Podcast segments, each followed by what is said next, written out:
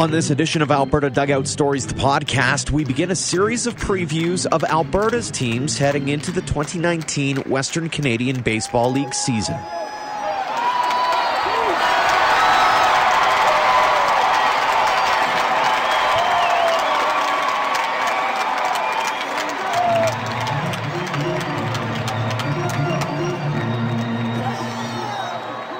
Welcome to episode 30 of Alberta Dugout Stories, the podcast. I'm Joe McFarland. This might be a little earlier than you were expecting for a brand new episode to drop, but there is a little method to the madness. With the WCBL season fast approaching, we wanted to do something different. And so, over the next three weeks, we'll be giving you two episodes a week instead of just one. On Mondays, we'll have WCBL previews to go along with our usual Thursday episodes. Let's face it, there are so many great storylines to get to, and we just didn't want to miss out on any of the action. With that all said, let's get right to it. We'll start our previews with the defending WCBL champions, the Medicine Hat Mavericks. The club bonded early and led the league with a 38 9 regular season record before getting through Lethbridge, Edmonton, and Regina in tough playoff series to claim the championship. With a new banner adorning Athletic Park next to the ones earned in 2003 and 2014, the Mavs will be looking to repeat and hoping to get them to that point is owner Greg Morrison. Greg, thanks so much for joining us on the podcast. Thanks for asking, Joe. You guys are the reigning Western Canadian Baseball League champions. And so the question becomes entering into the offseason and looking ahead to this season, have you thrown more pressure on yourself to uh, one up yourself heading into this season? You know, last season was exciting all around. We had uh, we were one win away from the league record. We ended up having three playoff rounds, two of them that went best of five. Um, it's a tough act to follow. Um, you know, I, I just I try to do the best I can with my resources. I know that every other team in this league they're improving their resources and their recruiting. Um, so a lot of it just comes down to trying to do the best I can with my uh, resources. So we'll see. You know, you, you're always good on paper. I think every team right now feels they're a contender, and uh, that's why you got to go roll the balls out and play the games. We'll find out soon enough. When you look back on last season and you look to the very beginning of the season versus where you guys ended up, did you envision that team being as good as it ended up being? Um, you definitely aspire to have that. Um, but, you know, we had a couple things fall through really late with a couple players um, and the replacement guys we got turned out, I think two of them became all stars. So you just never know what's going to happen. You never know. It's you know it is a game of attrition. Whether it's some of the players run into a long college playoff season, so you might lose a couple of your aces right in you know June first. So, um, but once once I saw the guys out on the field and the camaraderie and the way they were clicking um, it was pretty quick. You could tell we had a great coaching staff that really got along with the players. The players were just, um, and the fans still talk about that team. We've had some great teams in the 10 years that I've had this organization, but last year it just really seemed like guys were not thinking about themselves. It was all about each other from the first pitch on till the championship fly out at the end of the year. So. Is that a tough thing to try to navigate the waters through heading into a season? Is you don't necessarily have that camaraderie with players as someone who is putting the, the organization together. You're hoping to get some good attitudes, but uh, it's sort of a crapshoot right up until they show up for camp, isn't it? Yeah, and, and you know it's a little different for me now. The first four years, I was you know wore all the hats of GM and head coach, mm-hmm. and I was talking to those players in the winter because I was signing every one of them now you got to have a lot of faith in your your coaching staff but i still feel it's really important to get on the phone talk to these guys whether it's for a summer college league or uh you know i'm sure when you talk to regular college coaches or some of the academies you got to get a feel for that player what what makes him tick inside how he responds um, and I think that's where it begins for us is in the winter. Um, you know, just trying to talk to these guys and see really what what makes them tick and what their love of the game is, and and uh, you know, knock on wood, we've had a decent formula for uh, what we try to do from mini camp all the way through the season to get these guys to click. And that's kind of the challenge too. Is you're looking at different a- uh, attitudes. You're looking at hey, you're you're trying to convince in some cases uh, some Americans who've never been up to Canada to say hey, come on up to Alberta and, and try to play some ball. And and so there's probably some challenges in that. But at the same time, with uh, today's day and age, the internet, you can reach out on social, you can see what they're doing, how they're handling things, and so you get a bit of a better picture in terms of what kind of person you're getting along with the athlete that's putting up the numbers in their respective schools.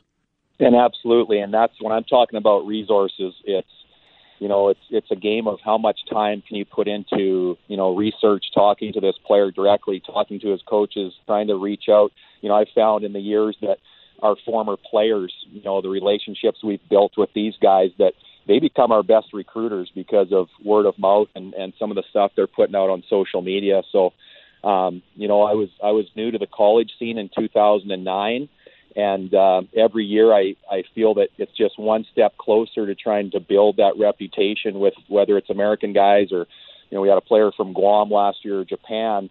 Um, just try to put out a really good program that the players in essence when they want to play summer college baseball you're who they think of and that's kind of the cool part too. Last year we had a couple of Aussies in the league, like you said, players from Guam all over the place, and so it becomes really a, an international recruiting affair that you're putting yourself through over the course of the winter.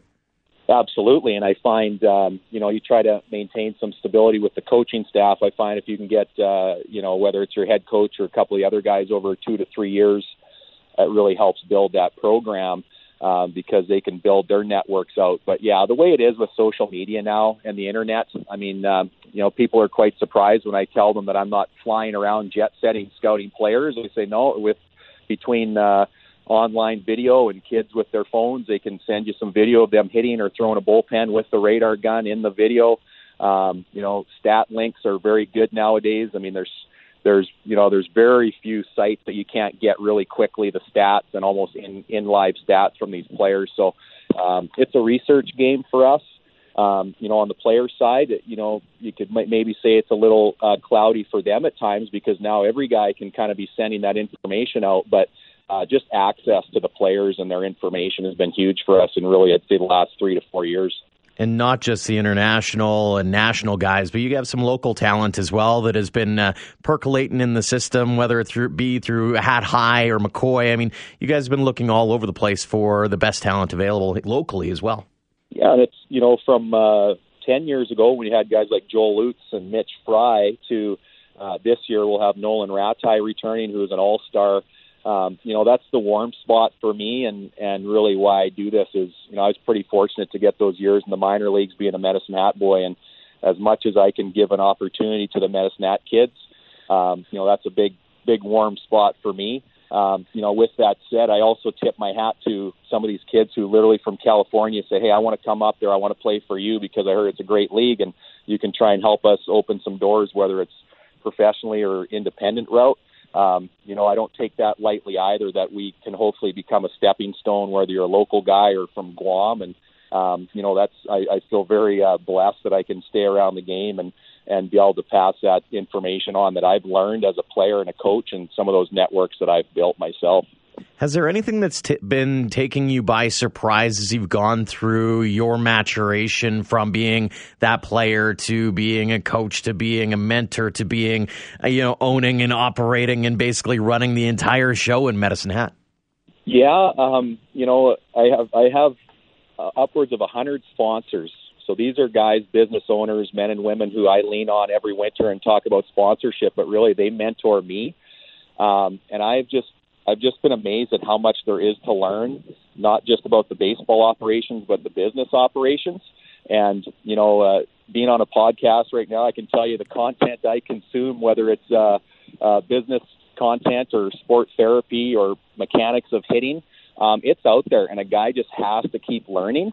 Um, you know, early on, I thought in those first one or two seasons that with my background as a player, I would have this league figured out. But it actually took uh, several years to put together a championship team, and um, you know we're we're there. We're one of the contenders usually every year, but it's just the competition level. Whether it's the other governors in this league or the other teams, the coaches, everybody's getting smarter. Everybody's getting better. And uh, you know, being a ball player, I'm a competitive guy. I love that.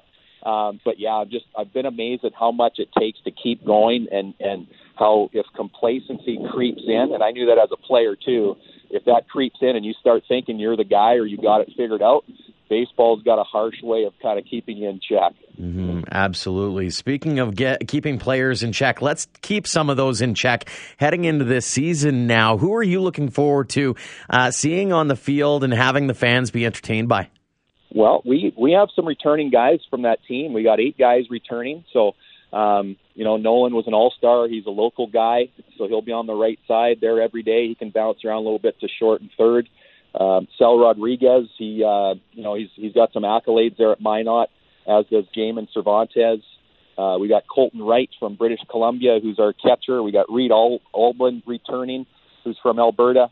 So, you know, there's going to be some familiar names, I think, more than ever. I think our fans, like, it's been pretty awesome where, um, you know, every few years we buy new jerseys and, and we literally, Facebook just blew up when we posted that because people are like, hey, I want so and so's jersey. And so these guys that are coming back have really built a following and, and it's a testament to them because we did upwards of 25 player appearances last year.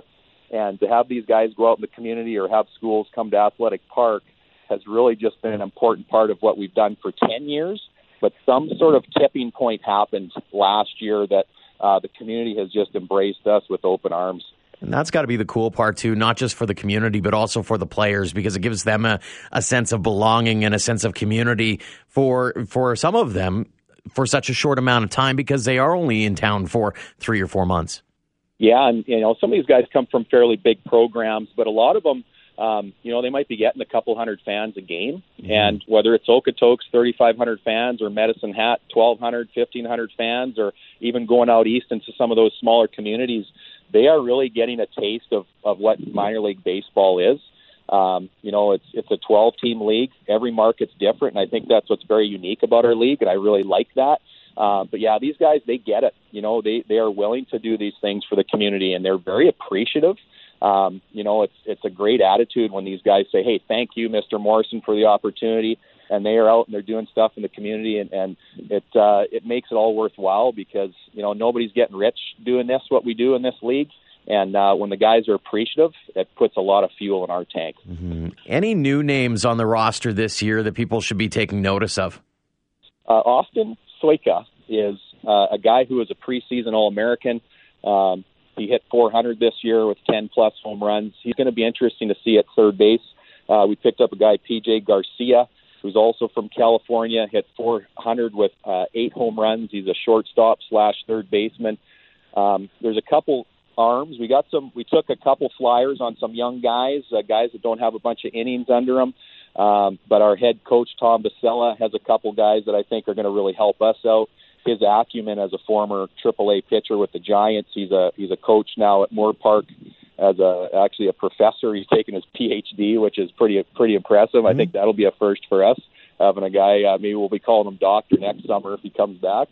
Um, but yeah, it's, it's we're going to have a, a nice dose of some veteran guys, returning guys, and some young guys that we hope can go out there and help impact when you have different coaches coming in and out of the program like you've had over the last few, do you try to aim for some continuity in the way that your team is playing, or do you let the coaches do their job and, and surveil what talent you have and play to those strengths? Or how do you approach uh, the coaching side of it and making sure that you're getting the most out of your players? Well, um, it, it's not a written structure but it's something I think intuitively, you know, when I look at those depth charts at at 12:30 at night and and you know those depth charts let me tell you there's about 40 versions from September till June 1st um you know it's just literally how do you get better? How do you make this guy work with that guy? How do you make sure that um you know you want to put as many good guys on the field as you can? You do need a balance just like any organization and and um you know to me, I try to find a bit of a balance between some of the older guys, some of those junior, senior guys with some younger guys, because um, it it is a big benefit to have more than four or five guys returning every year. And I found that if you're loaded up too much with too many older guys, you're going to lose a whole whole bunch of players. Um, you know, so there is a bit of a balance there. But when it's a new head coach, I'm, I have a little bit more input once the coaches have seen the league Um, and I can tell you, when they get here, they are very impressed. They say, "Wow, this league from the facilities to the level of talent." Um, so I do, I do kind of keep a little bit more input on that first season, and then after that, if you can get these guys, these coaches back for a couple years, uh, it's pretty much here you go. You guys know what it takes to win. From the fan experience aspect heading into this season, anything new, anything that you should be keeping an eye out for as they're looking to head towards Athletic Park? We are always aiming to keep it as affordable as possible here. Um, that's been our aim. Um, you know, we have our between inning promotions as usual. We have a lot of great sponsors that have literally been sponsoring since I bought the team. Um, I think they really like what we're doing. Uh, but yeah, we're just trying to make it a meeting place that you don't necessarily have to be a diehard baseball fan, but you just want to unplug, get away, take the family out for a little bit. Um, you know, on some of it, there is a bit of a evolution for us in regards to the game day, in regards to our concessions. We are starting to get involved into the buzz of what food trucks are. So we are adding a, a food truck, uh, an East Indian food that has French fries and poutine. We are actually farming out our ice cream now instead of doing it ourselves. We have a great local provider called Swirls. They're bringing down a trailer. So we are just trying to make this uh, a great outdoor event.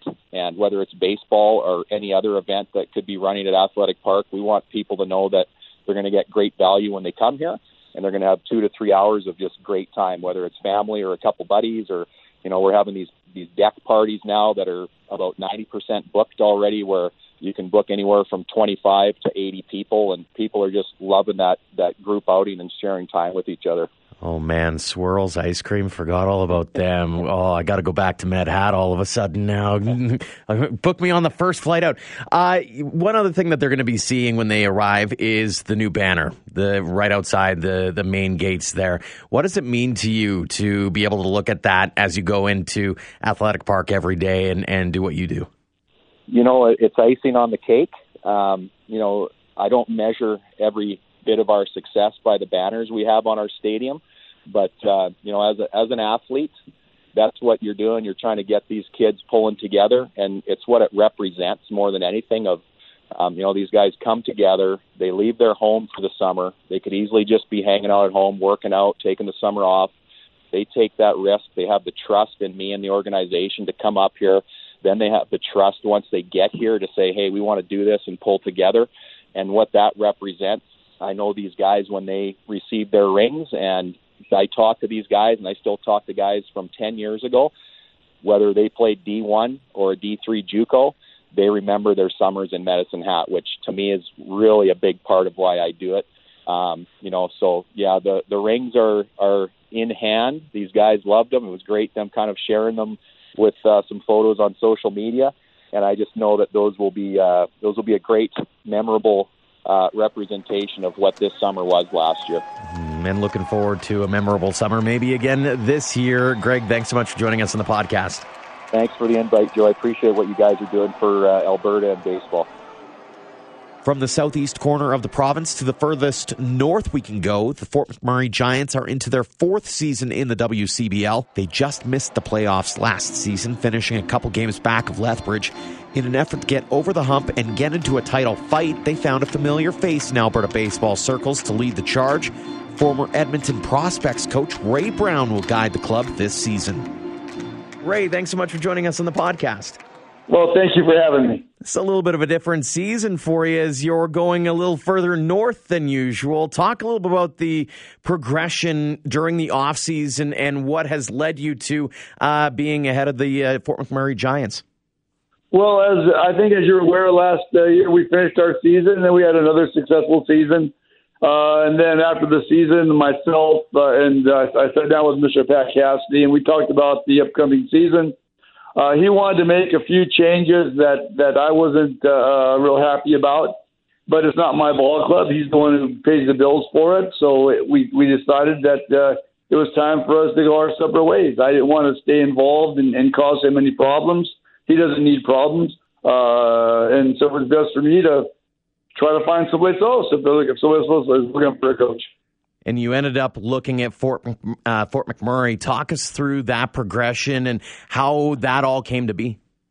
Well, what, when I uh, after I talked to Pat and and I knew that we couldn't come to a, a, a compromise that was good for both of us, I gave Dutchy uh, Leonetti a call, and I, I asked him if uh, um, if uh, if Pat Riley was was going to be back next year. He said no. Pat decided to stay in the states, and because uh, I guess he has a full time job at a university now. And so I asked uh, Dutchy, "Are you looking for a coach?" He says, "Absolutely." I says, "Well, would you consider me?" He says, "Absolutely." I says, "Okay, then uh, let's let's talk a little bit and uh, let's see if we can come to an agreement." Why Fort Mac for you? Well, it's uh, it's it's close. Like uh, I was, uh, um, I was gonna, I, I was gonna consider uh, Okotoks or or or uh, um, or Medicine Hat because uh, I I know both those people very well, and I know that and not Lethbridge is Lethbridge. Uh, they usually have their same guy coming back, he'll be back there. Uh, I didn't want to go to Brooks. Brooks was way too far for me, and uh, I think it's not a real good situation right now. And um, and I, we've uh, my wife has some family in Fort McMurray, so when she goes up to watch us, she's got a place to stay. And you know what? But probably the biggest reason, one of the biggest reasons, is because Dutchy is a good man. Uh, he's, I think, he's a fair man. I, I think he cares about his players. He cares about the city. He cares about doing a good job for the for Fort McMurray. And I thought it, that that would be a good fit. And uh, I only met him uh, I guess four years ago when when they came into the league and they had to play their first part of the season in Edmonton. That's why I got to know him, mm-hmm. and just watching what he does, talking to him, talking to his to, to his players and the people that work for him. I said this might be a good guy to work for, and uh, yeah, th- th- that's that's the biggest reason why. How excited are you to be uh, joining a, an organization that is still in its growing phase and still trying to to create its identity and, and to be able to be a part of that and maybe put your own stamp on things? Well, I I I I, think it's good. I, I appreciate the, the opportunity to go there and help them. Uh, in, in fact, I mentioned to him and and Andrew Bradbury. I I said, Andrew, really for the last couple of years, in my opinion, you guys have had a better team than we've had here in Edmonton. I think player wise, their, their their roster was stronger, and I think uh, uh, if if their manager would have done a few things differently, uh, they would have been to the playoffs. Like I was really surprised last year that they weren't in the playoffs. I thought that that team was was a very strong team, and I said hopefully I can come there with the with the players you've been recruiting, and we'll play. Uh, we'll play the game a little bit differently, and we'll get you to the playoffs. Um, and I, I just think it's uh, uh, I think it's a good fit. I, I think um, bringing some of the style that, that I bring to Fort McMurray is, is, is going to be good for the community. It's going to be good for the kids that, that, that come and play for me. That I think they're going to learn a, a few different things. Uh, and I think it's going to be a lot of fun. Now, for sure, it's four hours farther from Edmonton, so it's a little harder on my family, but we all have to sacrifice. Mm-hmm. Talk a little bit about the the process that you've gone through over the last little while. Are you having a, a big stamp in uh, the recruiting process, and, and, what are you looking forward to most as you get ready for uh, first pitch this season? Well, what I've done mostly is I've left, I've, I've left the recruiting to Andrew. He does a good job at that. Like uh, he tells me who he's going after. I, I go and have a look at him. Uh, I, I give him my opinion and I and I tell him uh, if, if if you like this kid because he he's uh, he does uh, he he's pretty thorough. He investigates pretty much every kid that's going to come in here. I said I have no problem with that. I said, uh, but we will discuss them, and if you can convince me, we're going to keep them. I said, but I said Andrew, but understand, my reputation is I will send guys home. So if we bring in an import player who isn't better than the local kid, that guy's going home. He says, "We understand that. We know how you operate." I said, "Then life's going to be good." Well, I, I'm, I'm, uh, I think, as, as you know, I'm, I'm pretty much Canadian. Yeah. Even though I'm a, I was raised in, in Long Beach, California, all my baseball's from California. When I moved to Canada, if this is going to be my home, then where I have to develop baseball is where I live. So because the kids aren't going to leave, they're going to be here, and so that's going to help grow the game. And so even uh, my style in, in, in the Wimble is the same thing. I'd rather have more Canadians than, than I would imports because the import goes home, and we don't have to. We really don't have to develop the, the American kid. He has enough the development tools across the border. Uh, the the kid we have to worry about is the Canadian kid, the one who's going to live here if we want the game to grow where we live. Mm-hmm. And uh, yeah, so the, as far as, as recruiting goes, Andrew's done a great job for us we have a couple of guys coming with me that, that were with the prospects, and that's going to help. Uh, Rich Walker is coming up to play, which is which is really good for us. Uh, and uh, who else? I, I think we have one more guy coming. I, I can't remember who it was, but uh, uh, and I have Michael Gaughan coming to be my pitching coach. So yeah, it's it's it's going to be fun. I'm I'm really looking forward to it. Talk a little about your pitching staff in particular, because uh, as you mentioned, you have Rich Walker. You also have a kid like Tyler Hodder coming back, who's been uh, dominant in the CCBC again, and he is very good for Fort Mac this year. I mean, you've got some pretty nice pieces that are coming back to this organization already. Oh yeah, and you, and you add those two guys to, to, to Mr. Nick Cardinal. Uh, I think we're going to be pretty strong on the mound. I, I, I like what I'm seeing uh, as I go and, and and have a look at how these guys are doing at their colleges. Uh, yeah, I like I like what the numbers are putting up. Uh, as uh, again, I like strike throwers.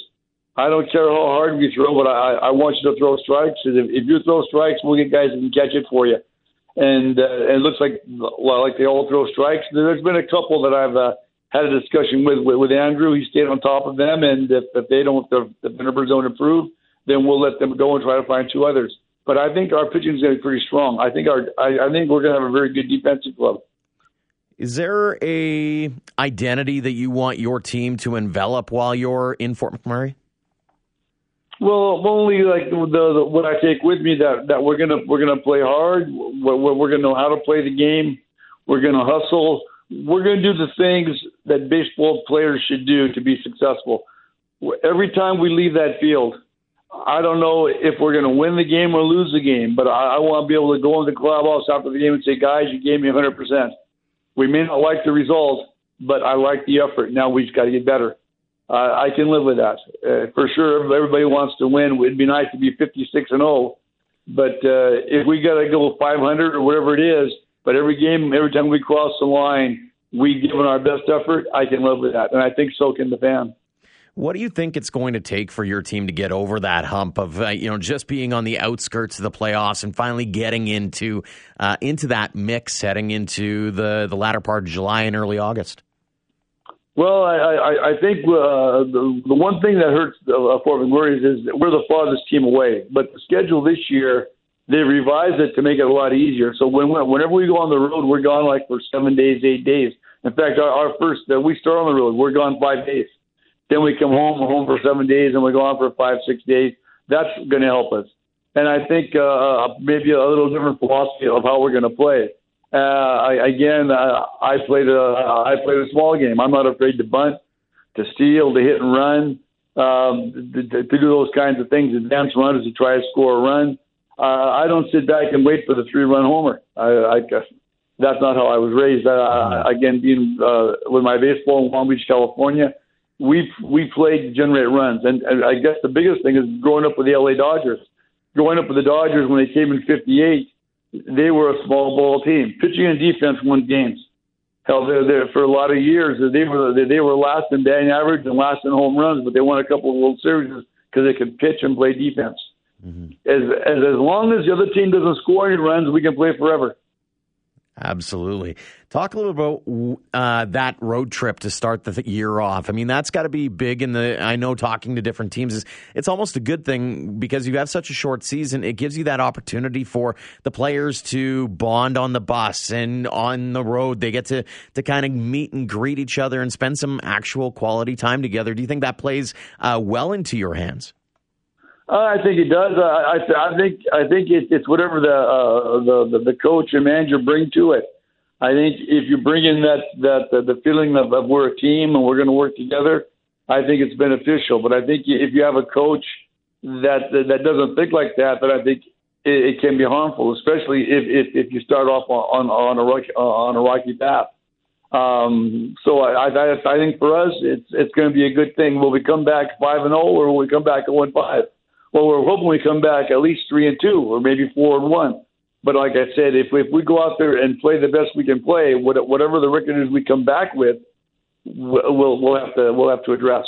How important is it for you to create that environment around the ballpark where not just for the players but also for the fans that they get a glimpse of, you know, that working hard and that defense first mentality and and going 110% because at that point then the the crowd will be able to get into it and you create a bit of a culture around uh, Shell Place. Well, I think the why the same things that that, that I did when I was in Edmonton, just the the fan coming out and watching how we go about our business, how we uh, uh like if if you notice in the league, we we were probably the only team that bloused their pants. That means we had we we had our pants tucked up. We were the only team that did that, mm-hmm. and we'll, we're going to do that same thing in Fort McMurray. So there's there's little things that that that I do that that create discipline and uh, and I think that discipline is very important, especially with everybody, not just young kids. But coming from a program to where they're to where they're able to wear their hair as long as they want it or dress how they want to want coming to our program where we expect you to do this. Like when you look at professional baseball, the New York Yankees, you see nobody with long hair or beards or mustaches on their team. That's that, that's how they run their business. Mm-hmm. You want to be a Yankee, this is how you're going to dress. If you don't want to be a Yankee, then go play for those guys. And and so if you want to play for the uh, for the for the Giants, this is how you're going to dress. Your your hair will be this long. These are the things you're going to do. If you can't live within those guidelines, we'll put you on the plane and send you home. Pretty pretty simple. Like I'm not a big rules guy. Mm-hmm. Either because when you have rules, you have to enforce them. So I like very few rules. I like I like my players to listen to what's being said and, and just follow the direction. Make life easy. Absolutely. I'm curious, you've alluded to it a couple of times, but you've kind of become an honorary Canadian in a sense from Cal- being from California. What's made you love Canada so much and keep make you keep coming back? Well, I, I guess the one thing was my wife. How to do it? I came. I I came to Canada in 1975. Uh, I played four years of professional baseball in the Royals organization. I was released in the in the spring of 1975 well, while I was while I was uh, going to Long Beach State, I, I had met Orr Franchuk, and Orr Franchuk went to Pepperdine. He graduated from Pepperdine, but he was at Long Beach State working on his master's.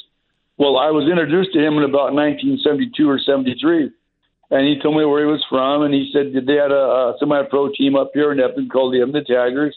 He says if I ever need a place to play, give him a call. Well, in 1975, when I was released, I gave him a call. So I came up in 75 uh, to play with the Tigers uh, we went to the tournament in Lac La Biche, the powwow tournament, and that's where I met my wife. Came back in 1976 to play again. Uh, we got married, and I decided to, to call Canada my home, my, my home. And uh, in 1977, I became the head coach of the Edmonton Tigers. And my philosophy then was we're gonna we're gonna start bringing in uh, uh imports, and we're gonna start developing local players. and the, the the board of the Tigers at the time said, yeah, but we're not, we won't do very well. I said, you're right.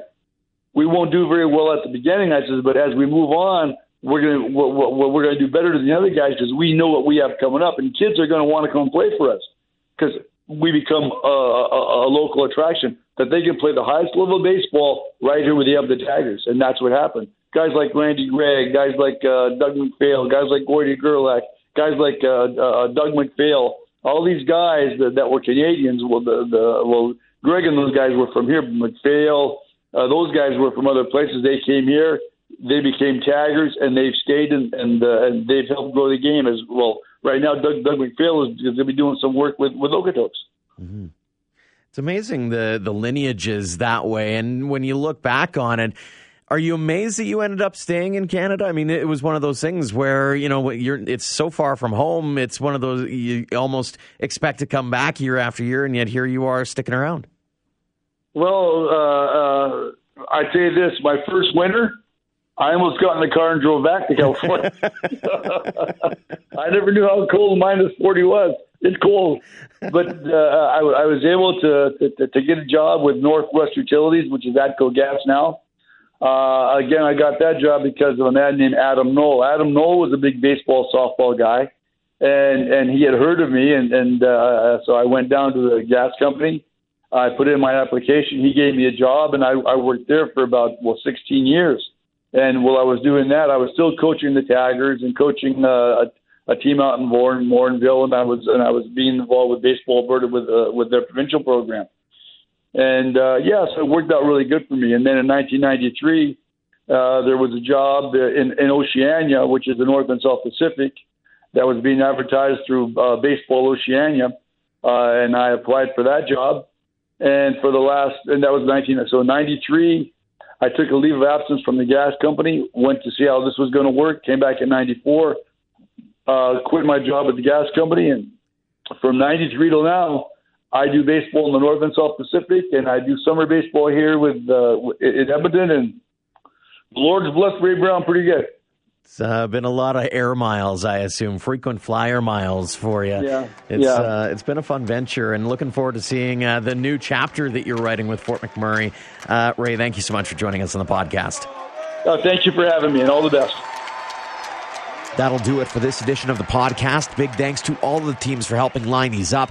As mentioned, these previews will roll out each Monday over the next couple of weeks, while we will continue with our usual podcast schedule on Thursdays. So now is the time to subscribe to the podcast, then you won't miss any of the action. If you're listening through Apple Podcasts, do us a huge favor and leave us a rating and review. And while you're flipping through Facebook, Twitter, or Instagram, snap a picture of you listening to the pod, then share it. All those kinds of things help spread the word about us, which is greatly appreciated. Until next time, thanks again for supporting Alberta Dugout Stories on all of our platforms.